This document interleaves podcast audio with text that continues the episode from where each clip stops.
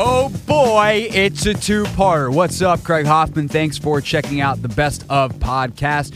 Really appreciate you doing so. In this edition, me talking about all kinds of things from Colin Kaepernick to the NFL versus NBA player salary comparisons to real things real people said in real microphones, which is goofy and fun all of the interviews in part two of the Best of podcast. It'll be Kevin Arnovitz, it'll be Tim Bontemps, Neil Greenberg, Lorenzo Alexander, uh, all kinds of good stuff there. There's just so much good stuff that I wanted to give it to you in two parts. You can listen in multiple settings for your listening pleasure, and you can listen starting right now.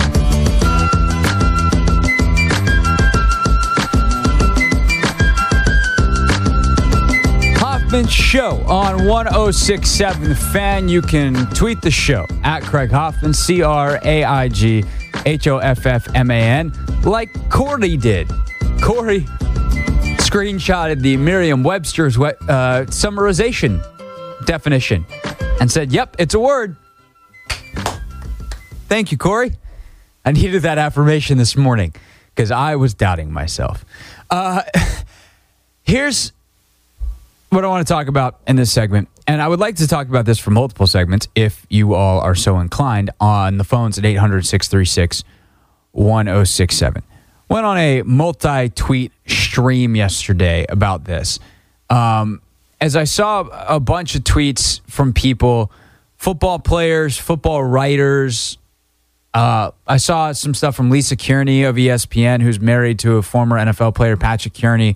She was tweeting about this stuff. So, like, it's personal to a lot of these people, and I don't want to I don't want to unpersonalize it because we're talking about human beings here. But this idea of comparing what NBA players and NFL players get, and that somehow because the NFL is more popular and makes more money, that this is unfair. A couple of points I would like to make, any or all of which you are free to disagree with. Uh, well, I should say there how how uh, you're not feel free to disagree with the facts because they're facts, but how we interpret them and, and, utilize them in this argument, by all means. 800 636 1067. Uh, point number one is that welcome to planet Earth. When it comes to salaries, life is not fair. In an American economy, in the world economy, fair is subjective to start with because what is fair? Is fair have to do with value that you generate? Is fair have to, in terms of money? Or what about worth? Because I would argue, as I think most people would, that the work that teachers do is worth more than what they are paid, even though it creates very little monetary value because the point of education is not to make money, it's education. Now, in more capitalistic settings where the point is to actually make the money, like in the NBA and the NFL, because these are businesses, even though the point is to win, but the point is also to make money. Yeah, sure. How much money the league generates should influence salaries of the those involved, but it does, which brings us to point number 2. The NFLPA has I want to say roughly 1200 members. Let's see. Let's let's pull out the calculator and actually do this. I know it's over a 1000. There are 32 NFL teams times we'll just even use 50 30 man rosters. That's 1696, 1,696 players. Then, so let, remember that number, EA, Eric Arnold on the ones and twos this morning, 1696. Got it? You got it. All right. So that is if you just count the 53 men active rosters. You add in the practice squad players. I believe there are seven per team, 60 times uh, 60 man roster times 32 rosters. That's 1,920. Okay.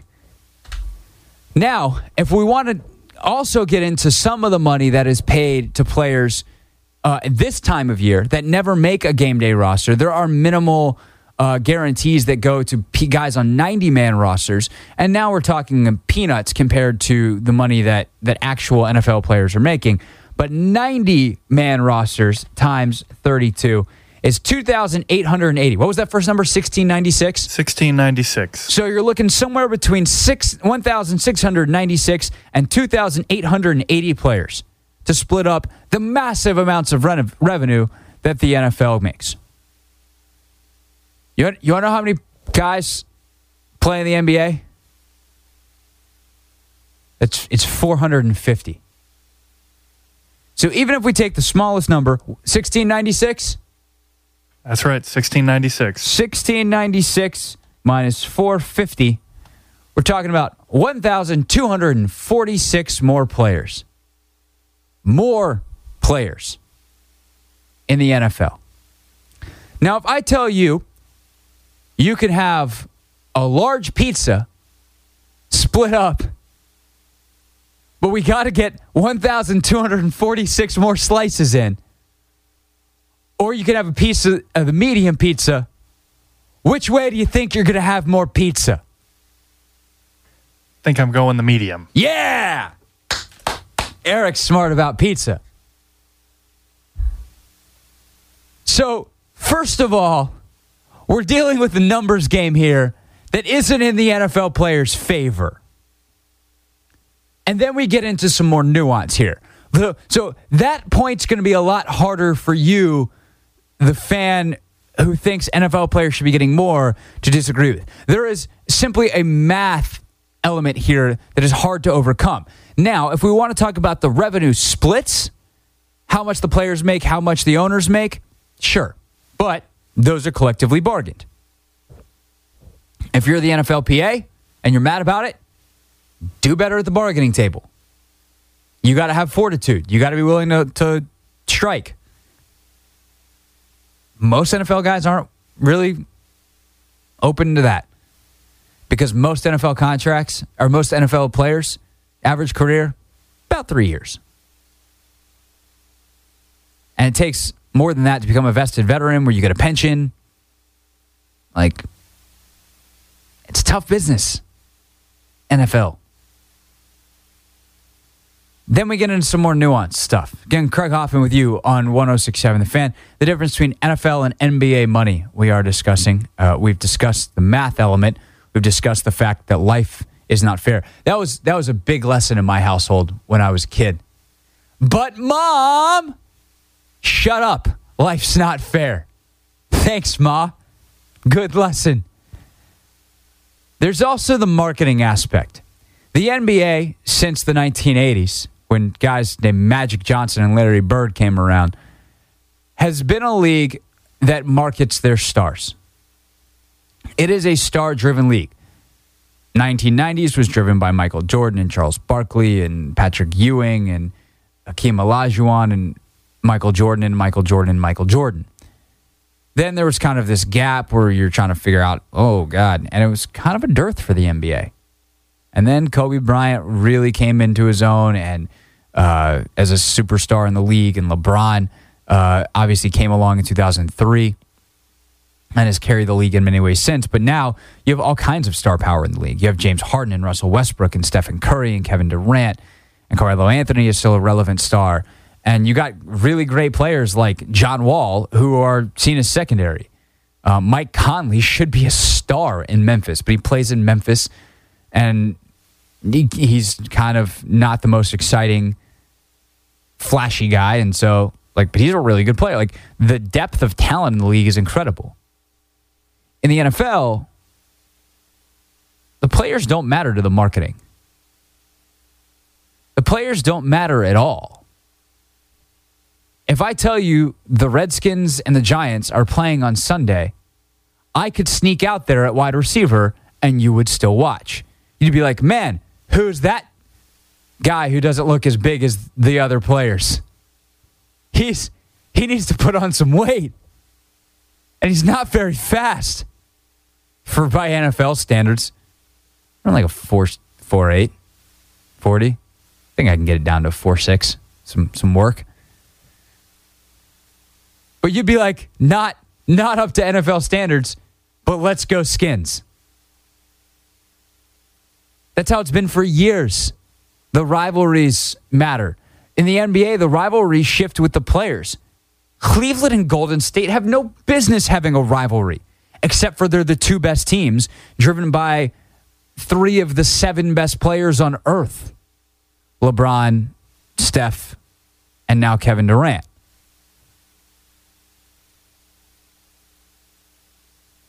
It doesn't make sense. But the regional rivalries, like Chicago, Milwaukee, nobody cares. Atlanta, Charlotte, nobody cares. DC, Philly, nobody cares. I'll care now. The Sixers are going to be fun. Talk about that in the next hour. But we're just getting started on on the differences here and why this is quote unquote unfair and why I think that's babushka. And I got a great example I want to get to next of all in one. The the proof of why NBA players, despite the fact that their league doesn't make as much, are worth more. That's next. I'm Craig Hoffman on the fan.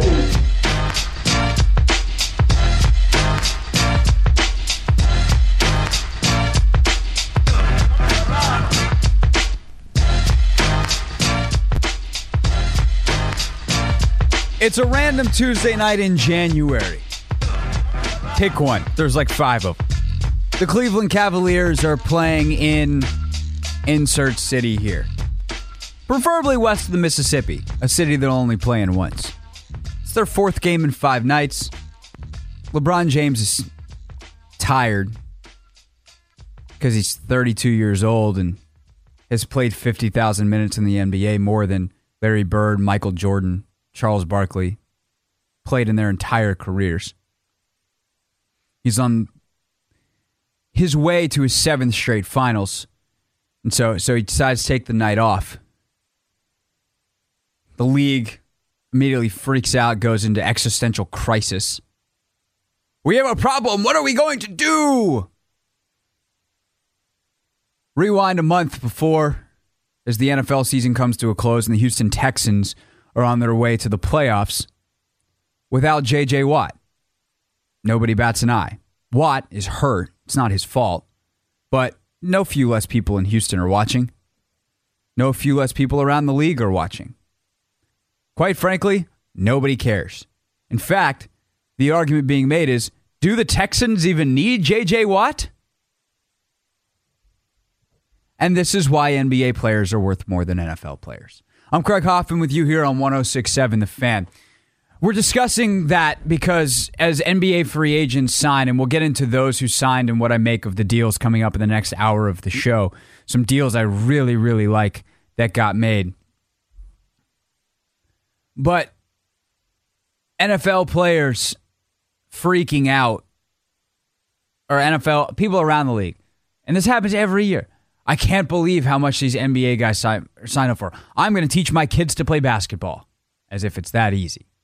And we talked about a couple of reasons of the simple math that there are 1,200 more NFL players than there are NBA players. And, but, but there's the star aspect of driving the marketing and the importance to the game and how blatantly obvious it is when a star is missing on an NBA court versus an NFL field outside of the quarterback position is really the crux of this argument. It's not just that there is more money to go around per player, it's that the players have such a greater effect on the league. And when you look at the star players, and a lot of this angst came yesterday as well when LeBron himself tweeted that Steph Curry is underpaid as the Warriors franchise when Joe Lacob bought it was worth 460 million dollars and now is worth 2.6 billion in large part to what Curry or er, in large part thanks to what Curry has done along with his teammates of course but he has been the two-time MVP he is the ultimate showman that makes that team what it is from a fun to watch easily consumable must see TV standpoint And LeBron said he should be signing for 400 million, not 200 million. And it's hard to disagree. Because if I tell you the Warriors are on TV or the Warriors are coming to town and Steph isn't playing, there's a chance you go, eh, I'm good. Now, it's less of a chance now because they also have Kevin Durant. And I understand that Kevin Durant, specifically in this town, because he's from this town, is a, is a slightly different argument. But if I tell you the Cavs are coming to town and you can still go see Kyrie Irving and Kevin Love, but LeBron's not playing, you're not going to be as interested. You're surely not going to want to pay as much for the ticket. I assume the same is true for the Warriors. If I tell you 50 bucks to go see the Warriors, EA, I'll, I don't know your finances. I don't know if 50 bucks is a lot to you. If I say 50 bucks to go see the Warriors, everyone's playing guaranteed. You going to pay it? If everyone's guaranteed to play, you know absolutely. Steph, Steph Durant, everybody. I would. I don't have fifty dollars to just throw around. His all my jobs are part time hourly. Yeah, I guess I'd I'd have to think about it for a second. But if everyone was definitely playing, then yes. If you get Durant but no Curry, you going for fifty bucks? Mm, I I feel like that's right on the line Yeah, for me. that's that's right on the line. I went to a Wizards game a few years ago, and the Heat were playing. I'd never seen LeBron play in person before. It was toward the end of the season. I was like, "This is my time. I'm going to see LeBron play." Didn't play that game, and I was bummed out. and I'm sure you were having some buyer's remorse too. It wasn't just like, oh man, it's like, man, I paid for this ticket. Oh, totally. And no disrespect to the Wizards, but that's why I went to that game. So now let's change it up. And feel free to call and disagree. 800 636 1067 is our phone number. Giants, Redskins. I don't know if I have to pick a player here. Odell Beckham's not playing for the Giants. We'll even we'll stick it with the opponent. Like I feel like you'd probably be more upset if if someone if Jordan Reed's not playing because you care about the result. Right. It's not as much about the show. But we, we Odell Beckham's not playing for the Giants, who is as close to a football version of Steph Curry, highly productive, super showman, worth the price of admission to see him do the spectacular things that he does. Odell Beckham's not playing. I give you a, a $50 ticket to Redskins Giants. You still going? Every time. Don't think twice about it. Eli and Odell not playing. You still going? Every time. And that's why NFL players are not worth as much as NBA players. Because I have the same reaction, and I don't think Eric and I are two peas in a pod that can't be find can't be found anywhere else. The league literally goes into freaking crisis mode when LeBron misses one of 82 games. NFL stars miss, nobody blinks. There's another problem here for the NFL in terms of the players and their own value. And that is that they don't try hard enough.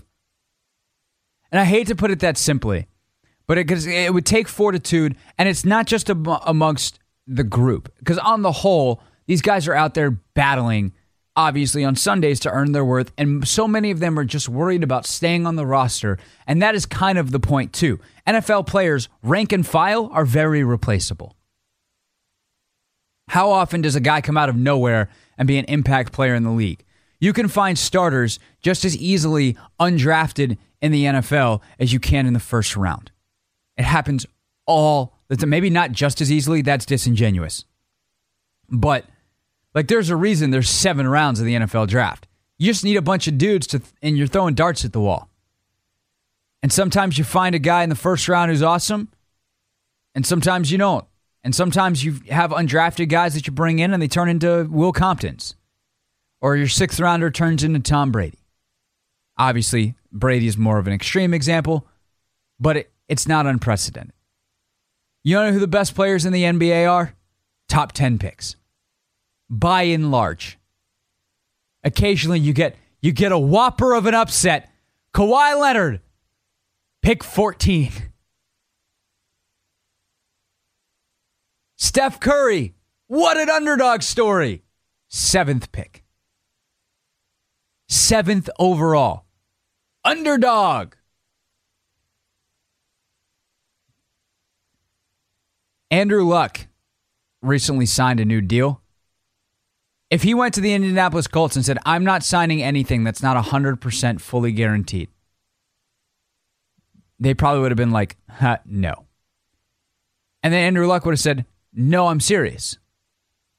You think they would have eventually given it to him versus letting him get to free agency? Because I think they would have. But no player in the NFL has ever had that fortitude because the game is so leaning, or it's so easy to get hurt. So, in many ways, what Kirk Cousins is doing is unprecedented. To bet on himself like this, it just doesn't happen. And until you have more guys like that, you're not going to see a change in the NFL. There's a story that no matter what time it's been this NFL offseason, it's been a time to talk about, and it's one worthy of talking about because it's important. And that is that Colin Kaepernick doesn't have a job. And it's not so much that a quarterback that was formerly in the Super Bowl doesn't have a job. We all understand that there's a lot more going on here. And this is one that typically people have some strong opinions about.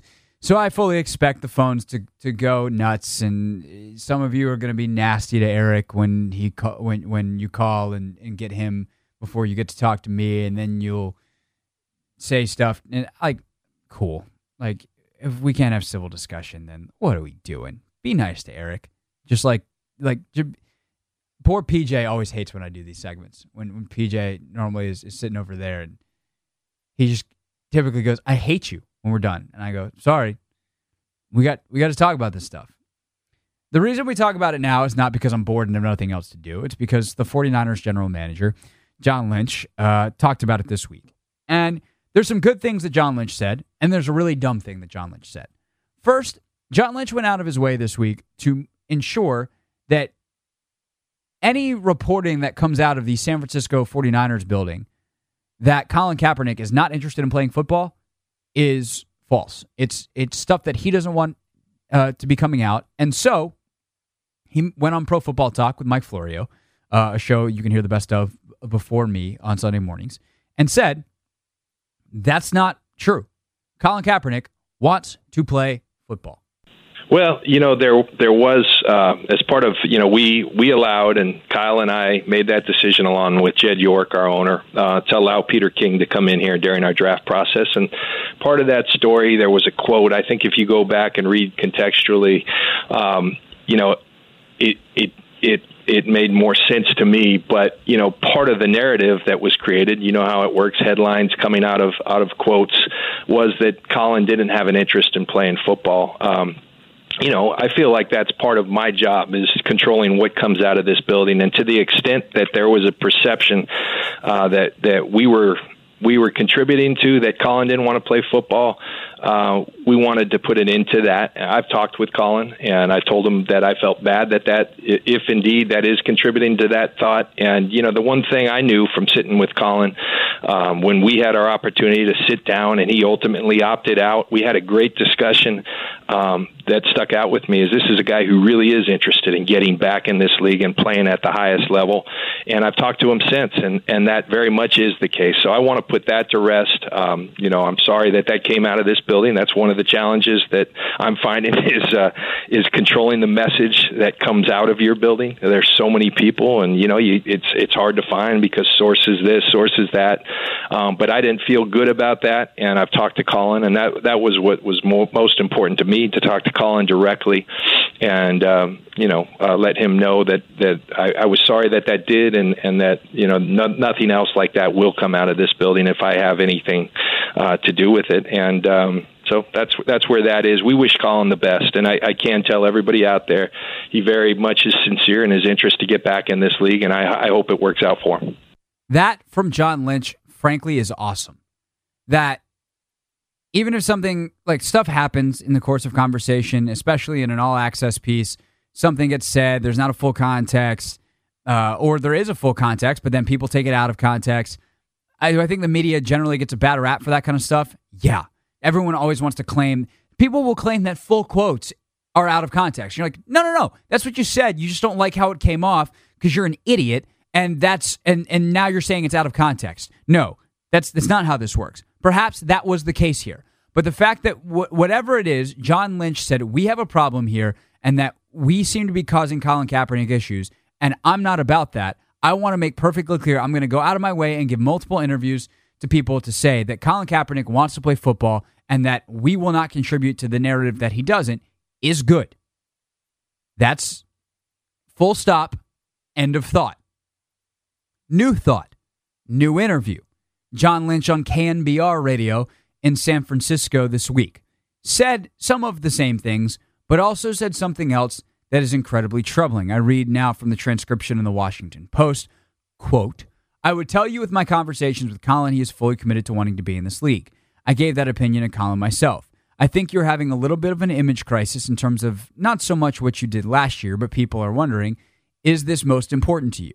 At a position where the guys who succeed at the position are the guys who live it, breathe it, the CEOs at the position. And I think there's a perception that football is not at the top of the list.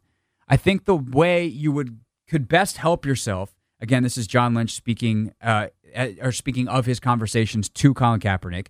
I think the way you could best help yourself is not to have someone talk for you, not have statements, but go sit down and give an interview and let people know where you stand because he makes a compelling case as to how bad he wants to be in the league when you talk to him. End quote. This is so dumb, it is hard for me to put into words. For a number of reasons.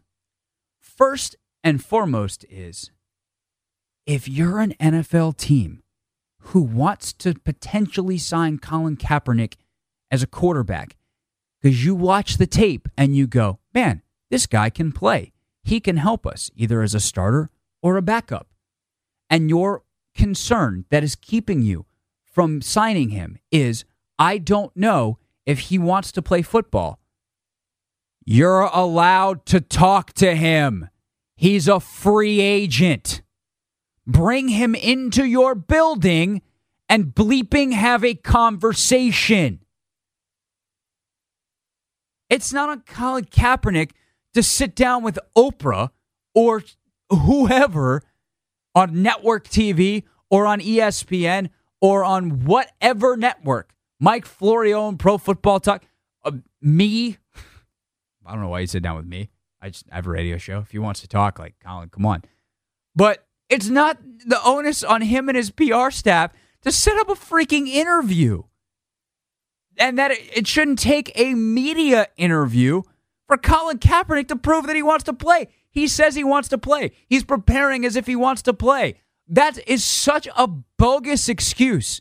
That is exactly what it is. It is an excuse. It is not valid at all as to why a team will not sign Colin Kaepernick. Because again, if that is actually their concern, which I don't believe for a second, then one, they haven't been paying attention to everyone around Colin Kaepernick, such as his former coach, uh, Chip Kelly, Eric Mangini, who was with San Francisco last year, all of his former teammates, everyone that was around Colin Kaepernick last year while he was kneeling for the anthem, saying that this dude came to work every single day and put in the work. And two, if your concern is we haven't talked to him about it, then grow up Act like a real professional organization, a real professional business, and conduct an interview. It's garbage. It's an excuse. It's lame. It's not valid. It's hiding from the fact that you don't want to sign the guy who took a knee for the anthem. You don't want that PR hit. Because being neutral here is the safest. Oh, well, we you know, we support Colin's ability to uh, the, the Colin's place in the league. Which just we don't want our team to be there. We we we like we don't need him. That's way easier than oh we're interested but we don't really want to sign. Like just keep your name disattached because then you're not ticking off the group of fans that really passionately wants to see him sign or the group of fans that really passionately don't. It's a cop out.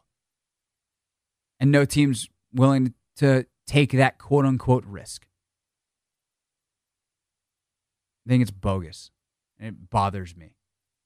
I'm expressing with my full capabilities. Hoffman Show on the fan. We end like we do every week. Real things, real people said into real microphones. I'm going to start with a quote that was, I don't know when Joel Embiid said this, But it came up yesterday when the Sixers signed JJ Redick, who A can shoot and B is white. And someone tweeted this saying Joel Embiid's going to shoot 40% this season. Why? Quote from Joel Embiid You know how I learned to shoot? I just watched white people, just regular white people. They really put their elbow in and finish up top. You can find videos of them online. I wonder if one of those people was JJ Redick. Here's a fun fact on JJ Redick. JJ Redick is one of two players in NBA history since they started the measurements of the draft combine to be drafted in the first round and like play and have a career uh, where his wingspan was not longer than his height. Two players. That's it.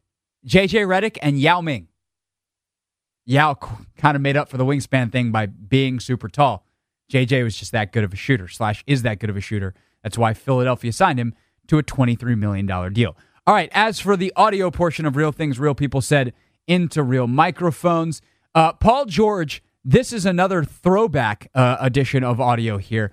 He was on Mean Tweets a couple of, I think it was about a year ago, with Jimmy Kimmel, uh, who does the Mean Tweets thing and, you know, around NBA, probably during, during the NBA Finals.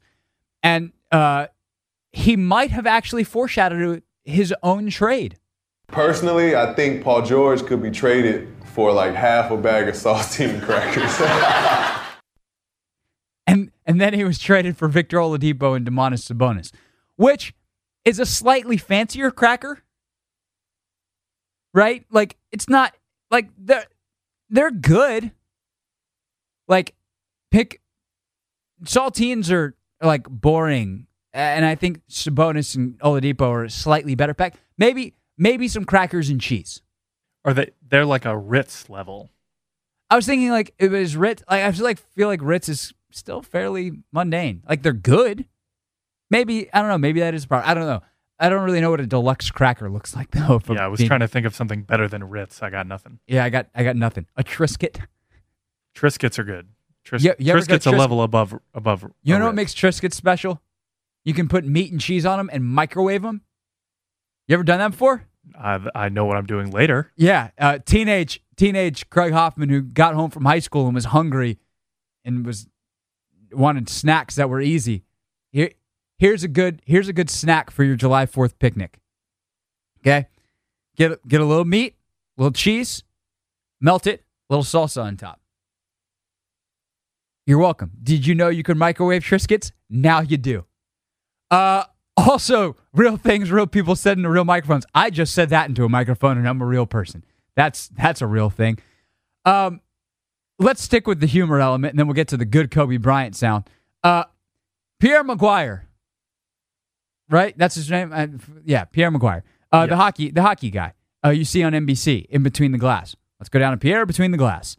Uh, he was on a studio set in Canada on TSN, which is like ESPN in Canada. They even have Sports Center where they spell it center C E N T R E because they're Canadian. eh?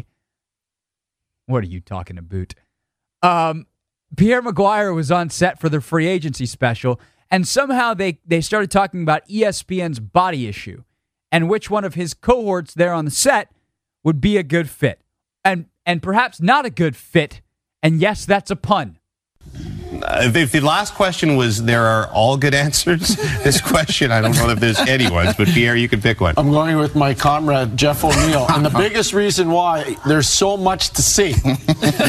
they couldn't find a hockey stick big enough to protect the girth. That's right. So I think it'd be awesome. Wow! You got a little, see. you got a little personal there. Whoa! Whoa! Family show. That's why we do this before noon. Not everyone's out of church yet.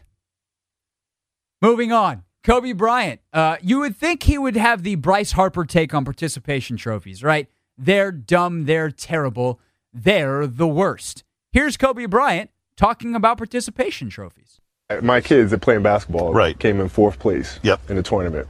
And so they were like disappointed. And so we're getting ready to leave. It says, fine, you guys play hard. You know, you should. And they said, no, you guys have to stay for the ceremony. What ceremony? You, or oh, you guys get fourth place trophies. You get what?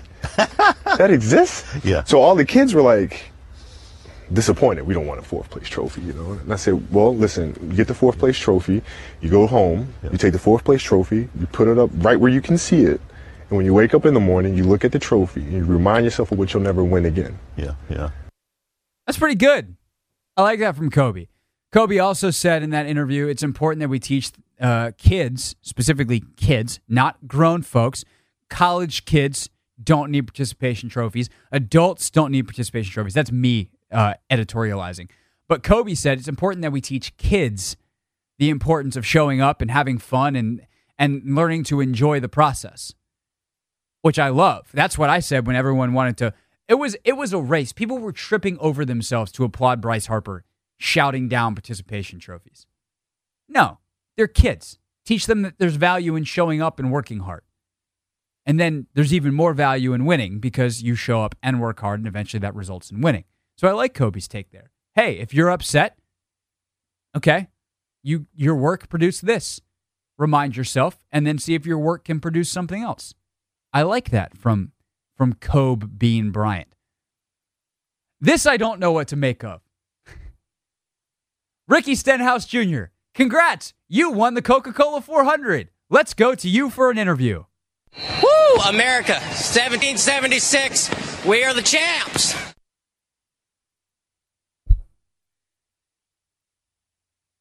What? Play it again. Woo! America, 1776. We are the champs. He sounds hammered. It sounds like Bud Light or whatever beer of choice that Ricky Stenhouse drinks. Sounds like he jumped into the pool after he said that. Yeah. What? What? Woo! America, 1776. We are the champs. Yep, we we won that war. All right, Ricky. Congrats on your win. That'll do for part one of the best of podcast. You can check out part two with all of the interviews coming up. Well, whenever you want. It's a podcast. You can listen on demand. Both of them are available right now. I could have made this part two, and you would have never known the difference. Train with the Best podcast is out as well. Be sure to check out that. And then, big news, by the way, we will have Derek Carr, quarterback of the Oakland Raiders, on our show Friday. So make sure you are subscribed to the Train with the Best pod as well. All right, if you've listened to part two already, you're done with me for the week. If you've only listened to this, go to that one right now. Do it. Everybody, run.